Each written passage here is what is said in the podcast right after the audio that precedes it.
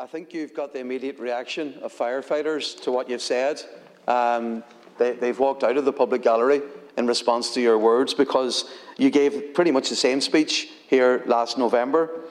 I, I have to say, I, I, think there's absolute tone deafness in the likes of the LGMA, in your department, and in your government.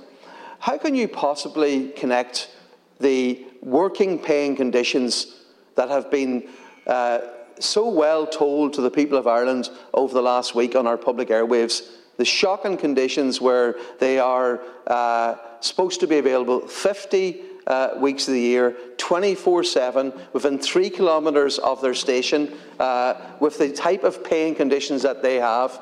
How can you possibly compare them with every other public sector worker? That's the point. I mean, this is 1950s arrangement. You know, back in the day where you might have been asking maybe a mechanic or a farmer in a village uh, to respond, like a community service back in the day, this is now 2023. People have to put a roof over their head. They have to look after their family. They have to deal with, you know, massive, you know all about this, house prices, rent prices. You know, seriously, we have taken the, the, salt of the earth of our country for granted for far too long. These are people with civic pride. You know that they're agonising, uh, agonising about this strike because if a fire happens in their community or a road traffic collision, they know the people involved.